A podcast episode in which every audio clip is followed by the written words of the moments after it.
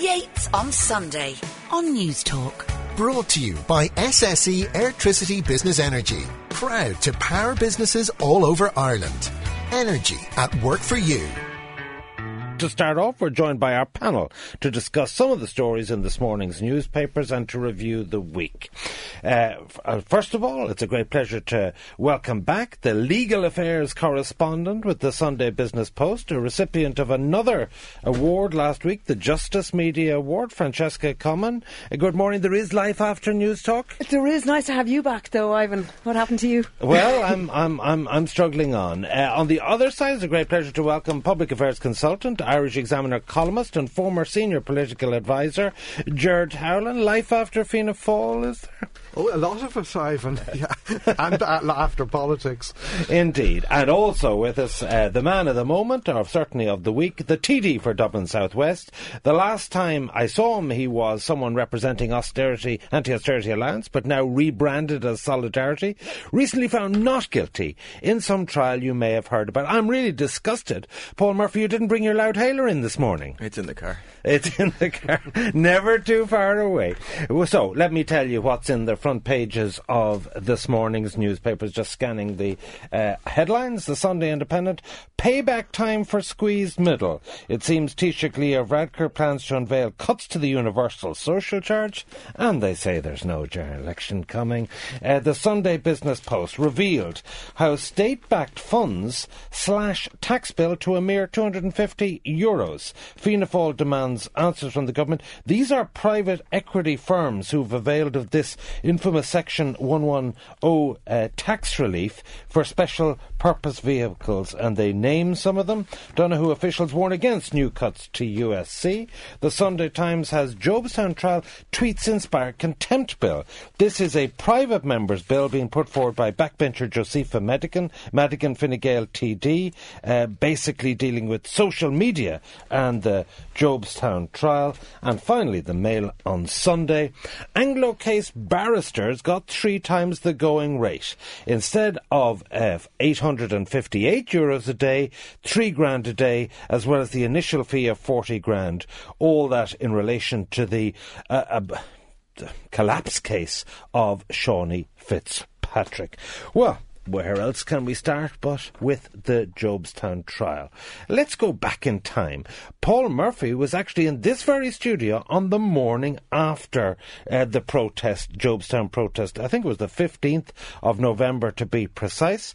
Uh, Paul had an exchange with Catherine Zappone, who was a senator at the time, now, of course, Minister for Children. She came on to dispute Paul's description of the events as a peaceful protest protests were peaceful protests. Uh, yes, they were angry protests. Uh, yes, they resulted in the being detained in Tallaght for a couple of hours with a, a sit-down protest of half an hour and then being slow marched uh, out of, of Jobstown. Well, when he says that, my question is to him, I, you know, I'm just wondering um, how much of it he was there for, but I do understand from others that he was there for, for most of it. Um, I was um, from the very beginning with the as we walked to uh, from An Cosán, which is the community education organization that was offering um, the many people from the West Tallaght community uh, certificates uh, because they had studied uh, uh, in, in a higher education program with us there. I was walking with the Taoiseach from our building to the church where we were holding the ceremony because our own building couldn't couldn't hold all of the families and the people there. And it was at that stage that in my experience, the protest became intimidating. We were spat at. The, Taoiseach water was thrown over her, and people came over and were hemming us in, even though guards were trying to surround us. And uh, when she had given the, the the address and came out later and gets into the car, um, and that is when I think even more intimidation uh, and also um, uh, really very menacing behavior uh, erupted. They, uh, many of the people were surrounding the car, banging the car, the windows with their posters.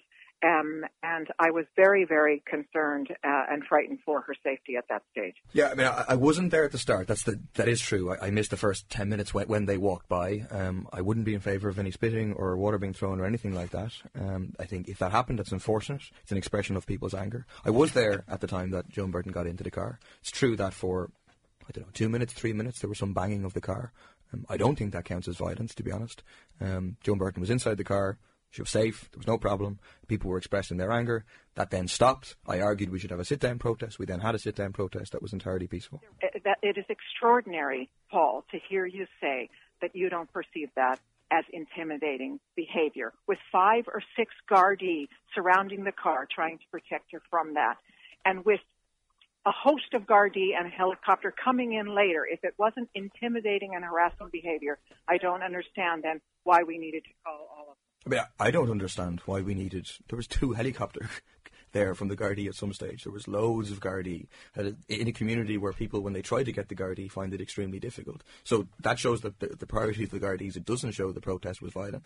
I, in terms of people banging on the car, etc. When I was there, it was overwhelmingly women rather than this image of like large men. And, in fact, it. it was no. In fact, Paul, it was the children as well, and that was the most disturbing aspect of it. The children banging on the window in the Taoiseach, as well as the uh, uh, adults there, intimidating. And as you know so well, uh, when she moved from that car to the armored car that they brought, a whole host of people just moved in and almost crushed her. I was there and I witnessed that.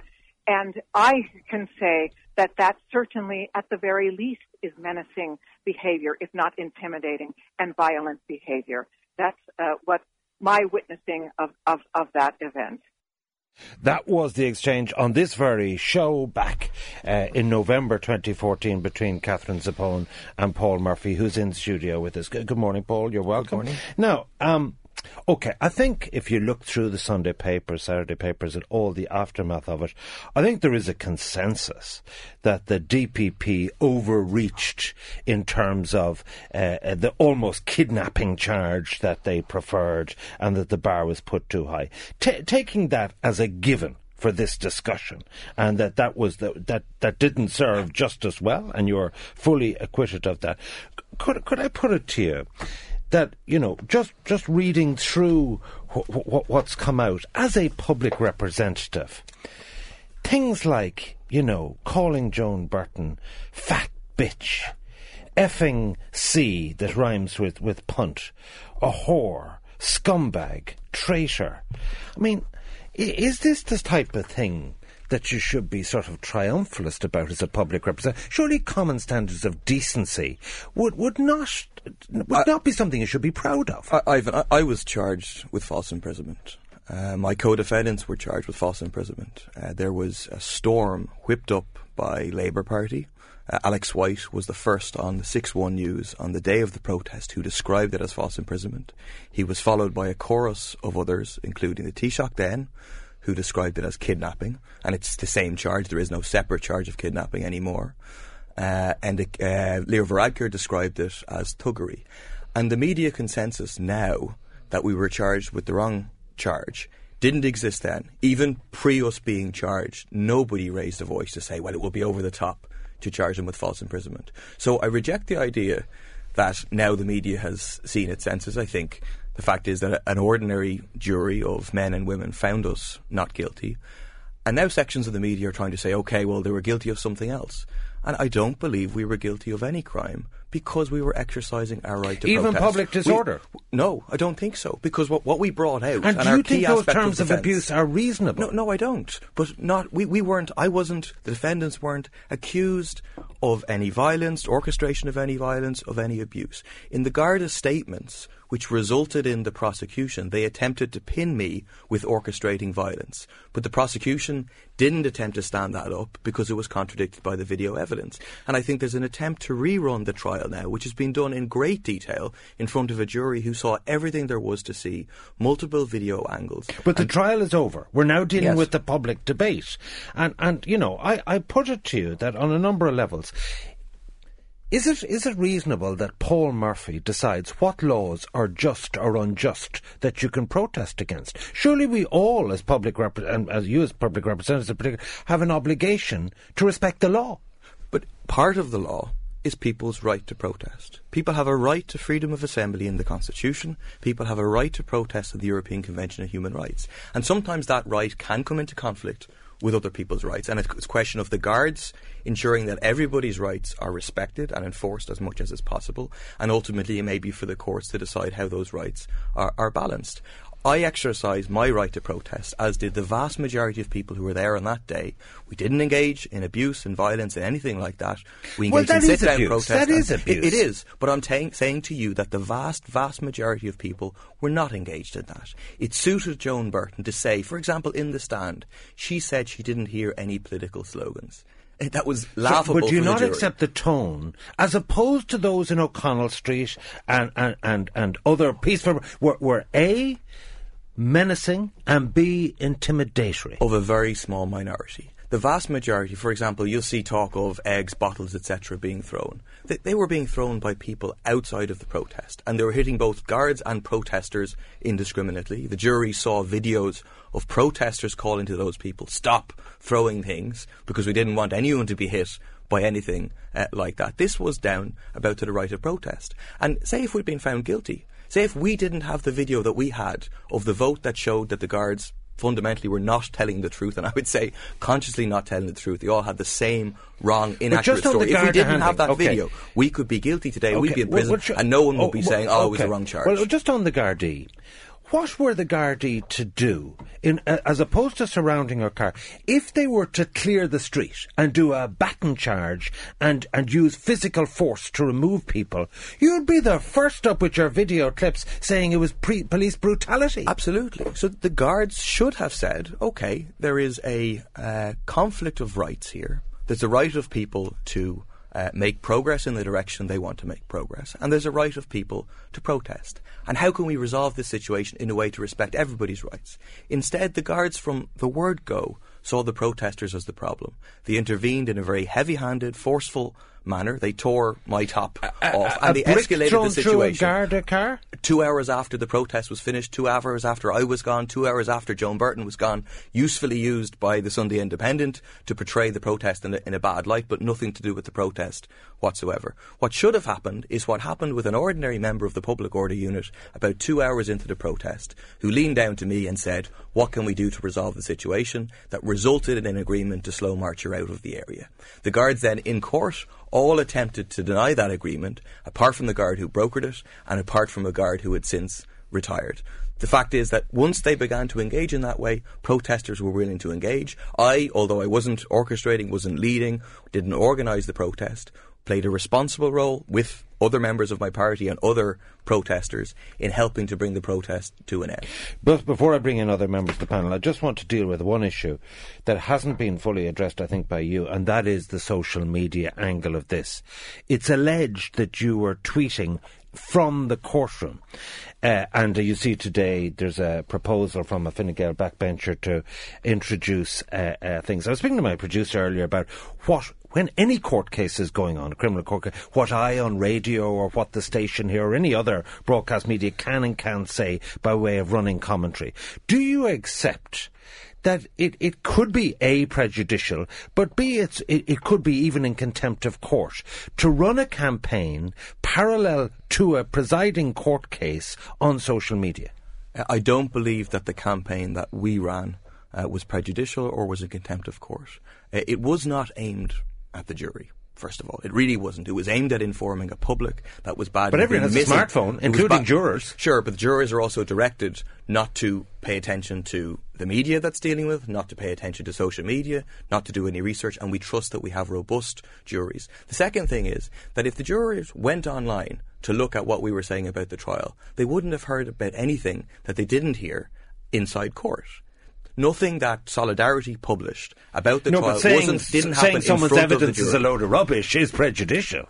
Uh, the jury was well capable of seeing the, the conflict in evidence that existed and making their own mind up. I mean, the, the jury are the experts on this trial more than anyone else, and I think it's it's it's an attempt to demean the jury to say that they're not capable of meet, reaching this decision uh, by themselves. There must have been some outside uh, influence, and it's ignorant about the content. And I I think it's, to be honest, it's a distraction from the key issues here, which is how on earth did this prosecution happen? How did the guards get into the box, say the same inaccurate uh, things? How did they have statements that they were unwilling to stand over uh, in court? And, and, questions about that. And that's what we should be having editorials on. Instead, unfortunately, we have editorials about social media. Francesca Comyn, um, you you are a veteran of all these court cases. What, did anything strike you about this case that was different? I mean, some people have said, you know, the one the one common case in terms of Middle Ireland being disaffected by the outcome of this, it, relative to both Seanie And this case, is that the process, I, in this case the overreach of the charge, didn't serve justice. Well, I think that's fair enough. The DPP has had a, a bad few months, as you say, the Anglo trial, and, and now this. I think well, this trial highlighted a few things. Um, the problems for guards on a spontaneous protest. You'd have some sympathy for them, I think, on the day this suddenly happens and you have to react quite quickly. Where I don't think they covered themselves in glory was the investigation afterwards. I know the uh, defence raised applications in the course of the trial um, relating to the fact that you know there was a jobs list to go and interview local people in the area. That wasn't carried out. There was no explanation as to why that wasn't done. That everyone in An Cosán was um, interviewed um, and yet, people who were in the protest were told they'd be cautioned when they were being interviewed. So I think there were a lot of problems flagged up in the course of the trial with the investigation. And then, as you say, the now accepted overreach of the DPP in bringing these charges. Um, I think this, there's been quite a bit of vitriol in, in the paper. You know, it, it's obviously quite a divisive topic, but um, there is a sort of argument that you know against the extreme left and you know these kind of demonising a lot of people in Jobstown. That's still going on. You might not like what happened that day. I don't think I would have liked to have been Joan Burton that day or her advisor by any means.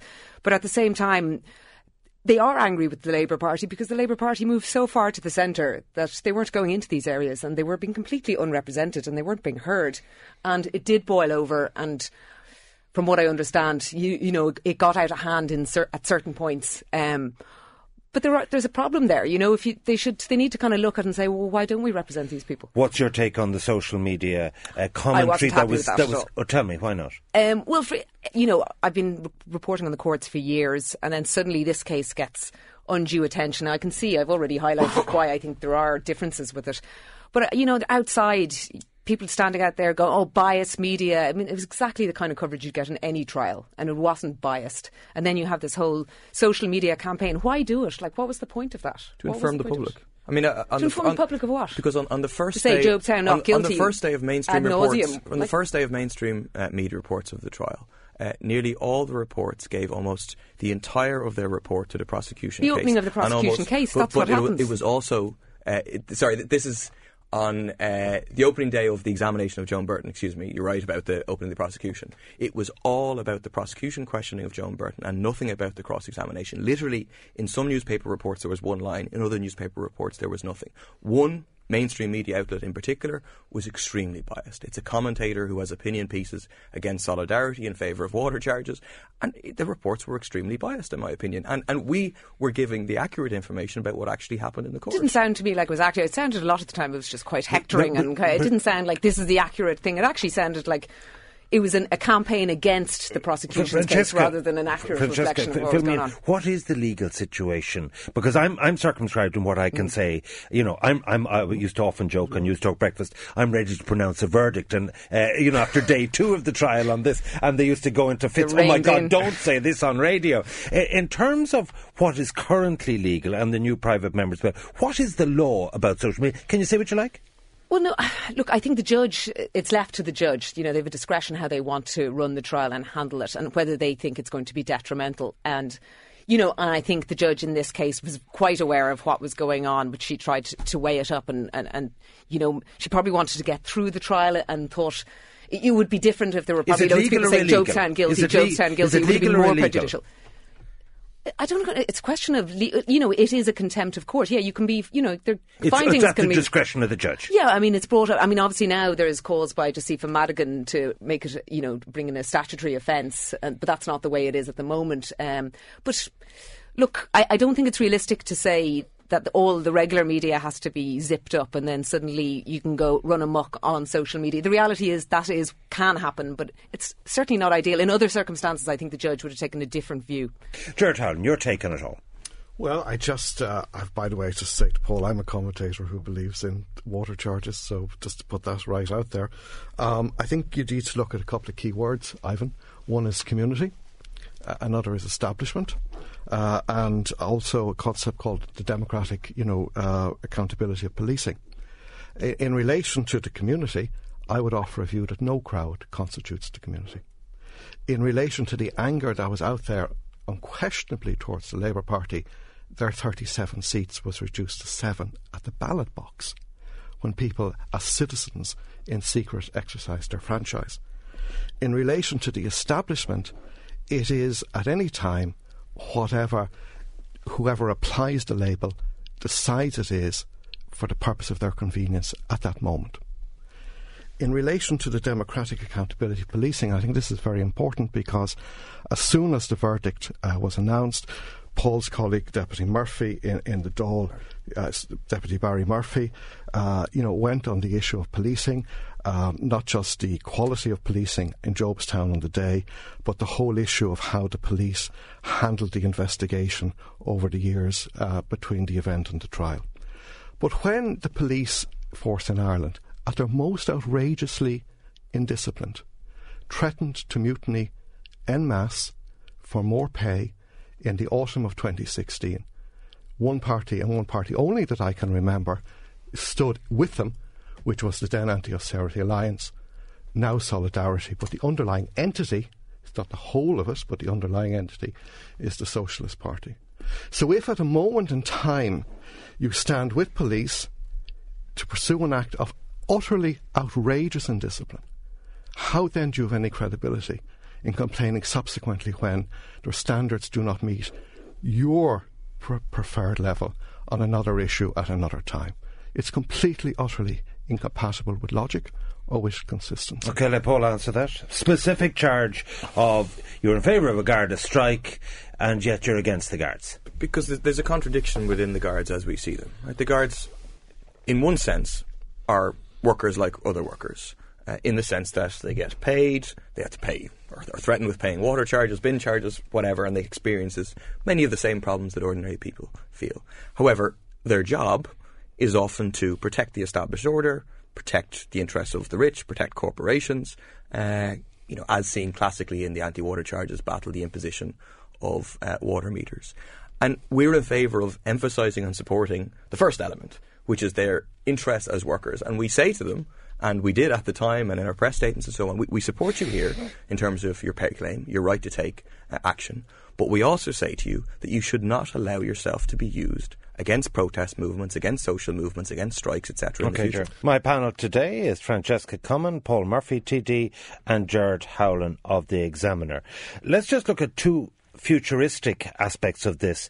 Um, the likely cost to the taxpayer in terms of free legal aid, but especially one of the campaign calls on Friday was that the charges against 11 outstanding people be dropped. Just tell us, uh, Francesca, still, what is before the courts remaining? Yeah, this October, uh, I think it's another seven are due to stand trial on charges of violent disorder and false imprisonment, and then next April another four. And I don't think they're violent disorder; it's false imprisonment again, or is it the other way around? It's not false imprisonment. It's not false imprisonment. Okay, yeah, fair enough. So there's still quite a few outstanding. You know, And tell me this: uh, Can the DPP have another go at public order offences against those who are acquitted? Uh, against those who are acquitted. Yeah, no, no, but they're acquitted of false imprisonment. Well, can, I can you go for a Are you going to go for kind of double? Well, I mean, it wasn't that one of the criticisms that they needed to move within six months and they didn't, and then there was a whole kind So of the- getting the- legal opinions okay. as to what to do. So no, that's okay, that's out. Now, on the legal costs thing, uh, the story in the front page of the Mail on Sunday today saying that the barristers who were, you know, approved for the free legal aid in the Seanie Fitz case got a 40 grand starter fee and instead of getting the 858 per day uh, charge, and it was a very long running case, they got 3 grand per day. Do we have any visibility, because I've heard, heard figures bandied about, in terms of the free legal aid? And in terms of the prosecution case, What would the Jobstown trial have clocked up to date, do you think? I think As a guesstimate. Yeah, because I, I actually was there when you all came out of court, and there was definitely chat of it. Millions spent on this, but it wouldn't be anything. Uh, uh, like uh, my understanding is that they were all on the regular, so that would be a, a brief fee of one thousand seven hundred and sixteen for a senior with a daily re- uh, refresher of eight five eight. So if you sort of do the maths, I think it's somewhere between three hundred and four hundred thousand for this trial. It lasted what forty two days, including jury deliberations.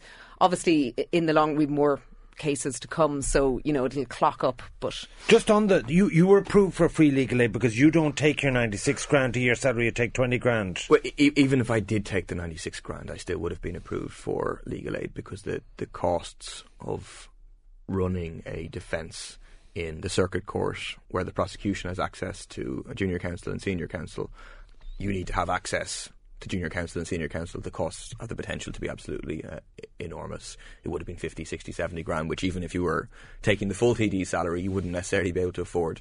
And also, there's the point that at the moment that you're put on trial, you're innocent until proven guilty.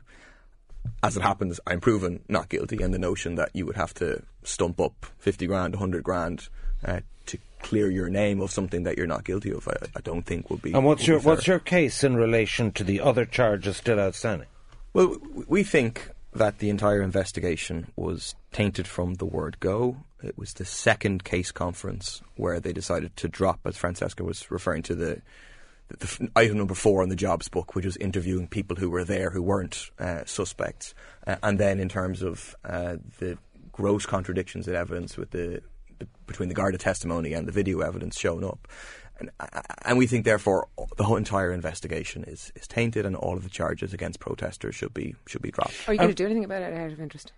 In terms of trying to get them to be dropped, Well, no, no, no. In terms Oh. of your own case, I mean, you're, you're not going to pursue any action or anything. Uh, well, well, what we're calling for is uh, an inquiry into it. Um, we think that's the Which the government appropriate have place for rejected. it, uh, which the government has rejected So so you're not far. going to do anything else? Well, we're going to build up the pressure. Uh, we note that um, Sinn Féin has joined in the call for an inquiry. Uh, Jobstown Not Guilty is going to hold a press conference on Wednesday to try and gather together, you know, a broad range of But the real point is call. this is a platform for bin charge campaign ne- next. Well, no, we, we, we want to get some justice and we want to get some answers in terms of uh, this. But do Uh, you we plan the same for bin charges? Street protests, opposition to payment, boycotting payment? Well, we need to decide on the best tactics in terms of tackling what's happening with the bin charges. It, it is different in terms of a non payment campaign. It's much easier to have a non payment campaign against a new charge as opposed to a charge that has just increased massively. Uh, it was a year ago that the government was forced to backtrack and imposed the freeze. That was under pressure from below ordinary people and expressed by the left in the Dáil and in the streets. So we need to see about doing that again. Um, but then we also need to say, look, the whole process of privatisation of bins has been absolutely disastrous. Charges, once introduced, once non-payment was defeated, led inexorably to privatisation. You have some, let's say, cartel-like features in the industry, uh, the ability of these companies to price gouge, and they should be the privatisation should be reversed, and, and the charges should be Ger- scrapped. Gerdown, on on a broader political level, do you see this a sort of triumphalist element emerging? Do you see this will be uh, uh, uh, an issue that will embolden the hard left? Uh, well, of course, as we've previously discussed, it's it's not clear how hard Paul's hard left is. But leaving that aside, um, I think the simple answer is yes, they will be emboldened, uh, and rightly so, because they've made conspicuous progress over the last uh, couple of years. And remember, particularly in relation to charges and the by-election in, in Dublin West in, in 1996, when you were in government, when Joe Higgins came within a couple of hundred votes of getting the seat that Brian Lenihan did and your next guest, Brendan Howlin, after we leave, had the effect of panicking him as Minister for Environment in the Customs House to abandoning water charges. So this whole use of charges as a political platform is now a generation old and has had on at critical occasions enormous impact on, on politics in this country, and I'm sure it has the potential to again. But in relation to bin charges or water charges, and I'm fascinated by Paul's use of the term ordinary people. Are they the same as working people? Is that the same as the community? But even leaving all of that aside, right, uh, we are a country where in last year, 2016, uh, 29% of income earners paid no direct tax. We are astonishingly a country with no water charges, unfortunately.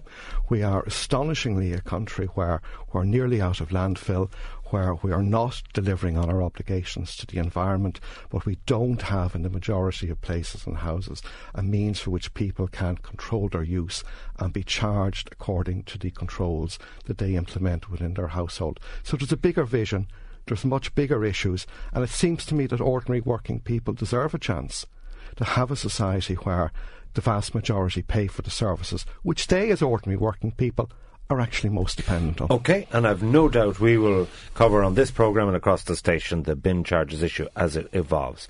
But uh, from the Gardaí handling of Jobstown, let's move to the very top of An Garda Síochána. During the week, the questioning of the top brass of the Gardaí by the police authority didn't get a lot of coverage.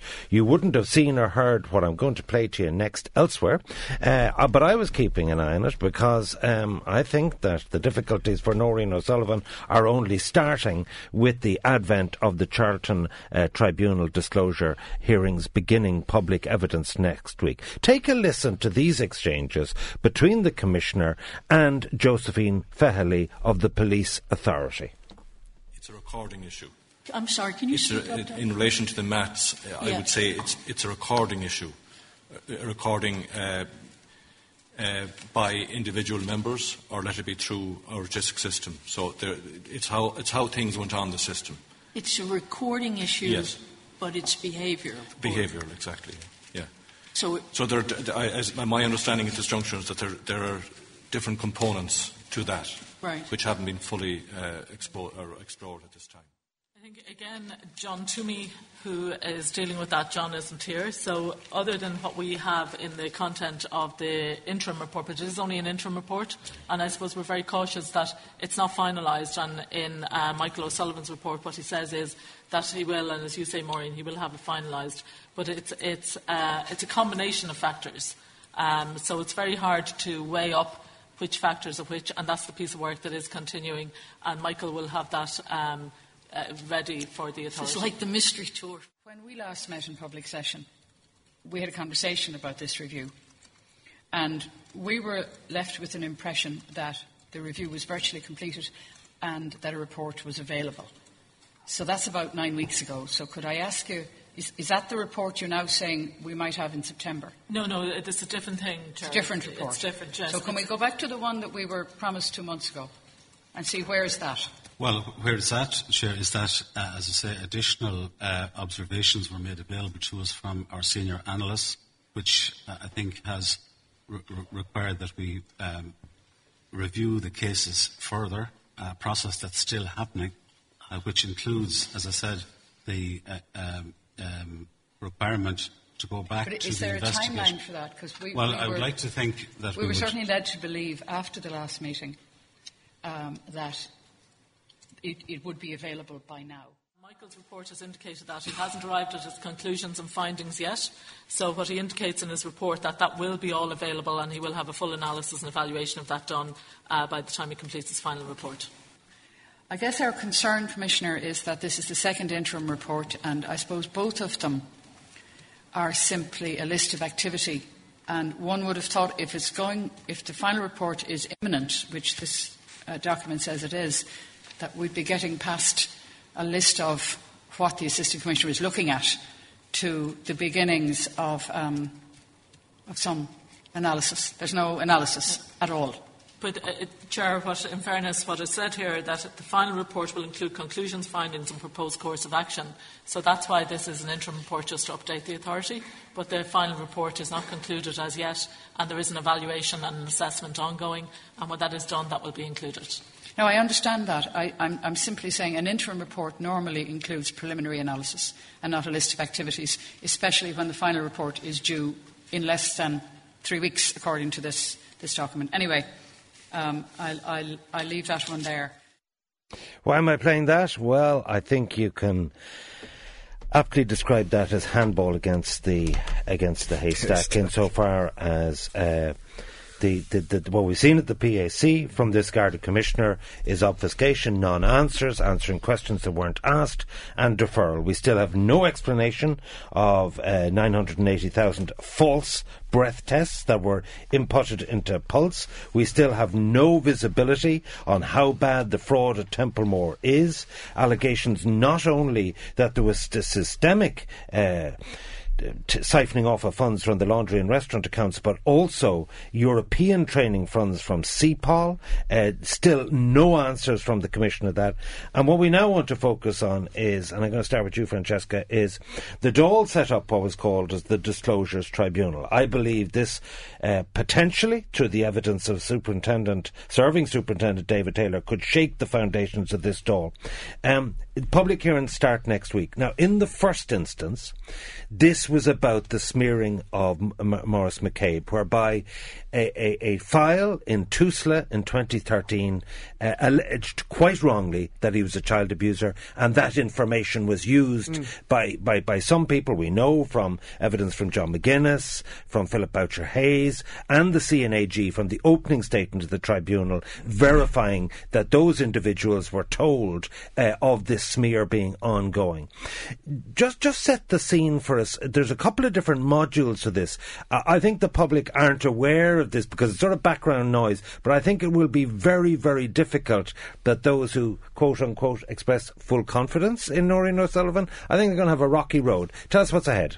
Yeah, I, I, agree with you. I think this, of all the Garda scandals of late, this is the most explosive. And um, we had the opening statement there a couple of weeks back, and the evidence is starting this week. Um, it's going to kick off uh, looking at the, the Tusla file, the creation and the distribution of that Tusla file by Gardaí. So I think we're going to get witnesses from the HSE and so on. And this was, of course, the one that contained the false sexual abuse allegations against Maurice McCabe. Maurice McCabe. Later on in the year, then we'll move into what Dave Taylor, the um, who was the Garda press, Garda officer, press officer for the commissioner, effectively, and he basically he says he was directed. The former commissioner Martin Callinan is probably most in the firing line, but there has definitely been allegations there that Nóirín O'Sullivan um, now commissioner, who was one of two deputy commissioners, precisely that she would she would have been aware of it. Obviously, she denies that, and he says he was directed to you know draw journalists' attention to this file um, for basically to show that McCabe uh, was motivated as a whistleblower by revenge. Uh, Ger- Ger- the, the, the, politics of this mm. for me is already mm. Fianna Fáil, Sinn Féin, Labour, not to speak of the hard left and independents like Clare Daly and Mar- uh, Wallace and so on, are lined up against the commissioner. Mm-hmm. Could we reach a point? you know, you know, like the time in the Mahon Tribunal that Bertie's secretary, you know, yes. that that seminal moment mm. whereby Dave Taylor could say something that absolutely sounds authentic. Yeah, I read your piece in the Irish Independent yesterday, and the answer is yes. I mean, Albert Reynolds, in his evidence, uh, in insofar as it referred to Desi O'Malley, imploded a government in the witness box in the tribunal in relation to the events of the spring of 2008 when Bertie Ahern's former uh, secretary gave evidence that effectively ended his 11 years uh, uh, as Taoiseach. So could there be such an impact, a bazooka, if you like, that could uh, firstly uh, imperil the commissioner, but also Im- implode the government? The answer is yes and yes. L- let's see if it will happen. I take your point about Dave Taylor having levels of access and knowledge that potentially brings the evidence in so deep because you know, you know from government as a former mm. minister, your press oh, no, office. no, no, no, no, no. sorry, but you worked with.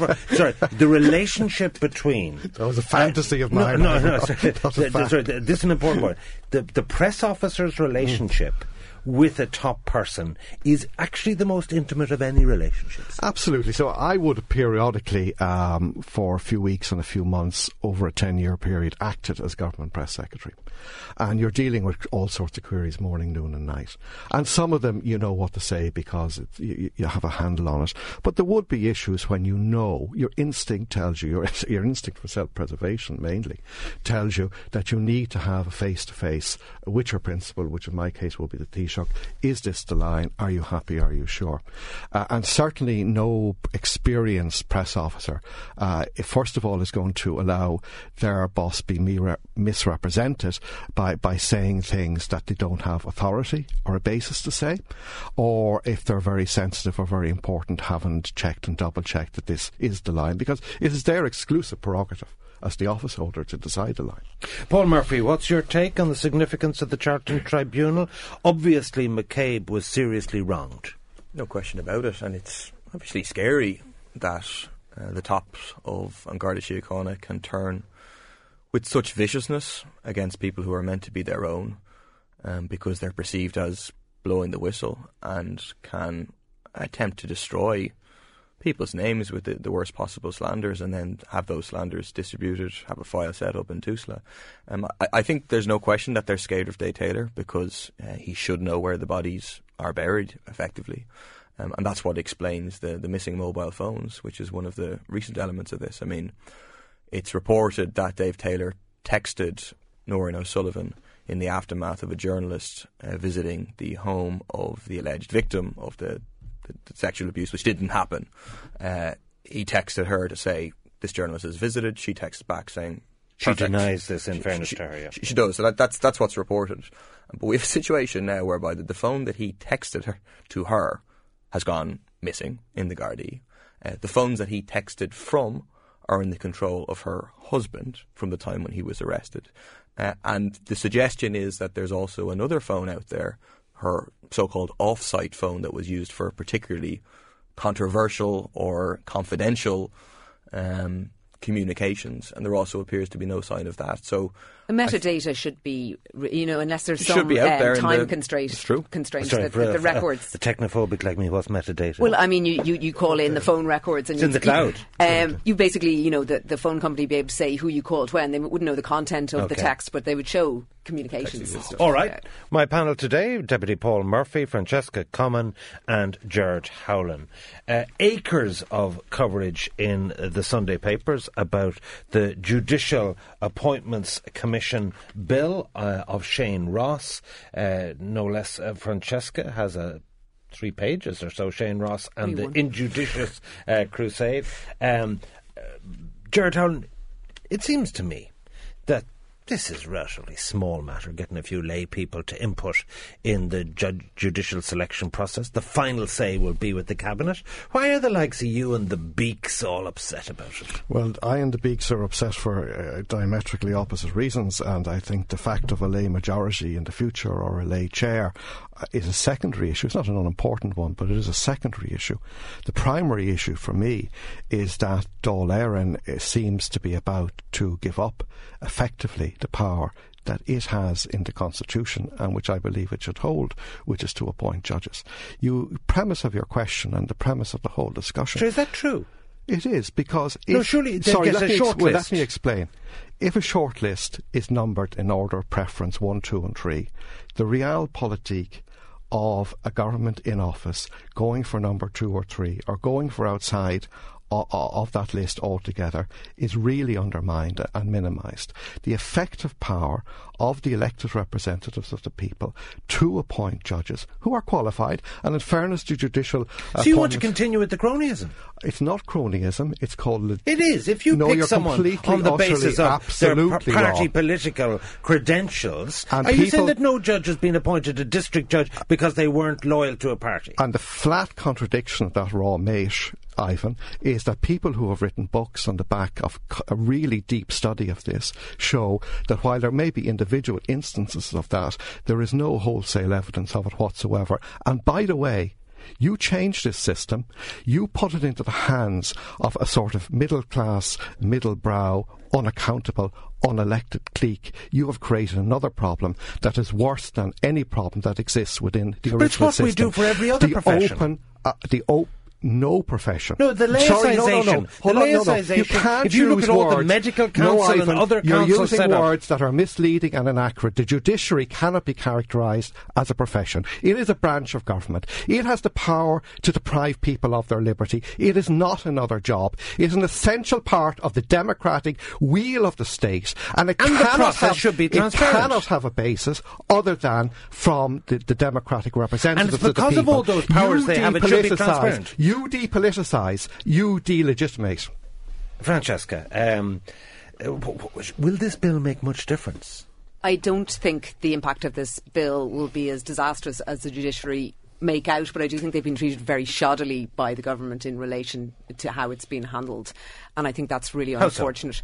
Um, well, they got Máire Whelan brought in in a really unappealing stroke by the government, and um, we had Shane Ross a few months ago questioning whether they would remember their oath in relation to, you know. Uh, as, their, their assets and their, their interests and so on. So, I mean, it has been open season on the judiciary, and I can see why they're fighting back. And I think actually Elaine Byrne uh, in the Sunday Business Saying Post there's other issues, judicial reform Yes. not addressed, such yeah, as? exactly. I mean, this whole notion of a judicial council, which the judiciary have been on board with, and I think why they might feel so aggrieved as well is that they have actually been open to a lot of change. It may have been taken a long time, but they were happy to go with most of these reforms, and they feel now. Why Shane Ross has only explained that he wants politics out of it, but he hasn't taken the politics out of it. The names that will be put forward won't be ranked. There'll still be three names. The government will have the final say. That's fine. But he hasn't really said why the judges shouldn't have um, more of a say in who gets to be amongst their number. He hasn't fully explained why, you know, except for a, rant against insiders. Uh, they, I think, on the other hand, haven't fully explained why they think it's going to be such a disaster. They just say lay people shouldn't really have such a say in choosing judges. But I don't. I think most people in the middle.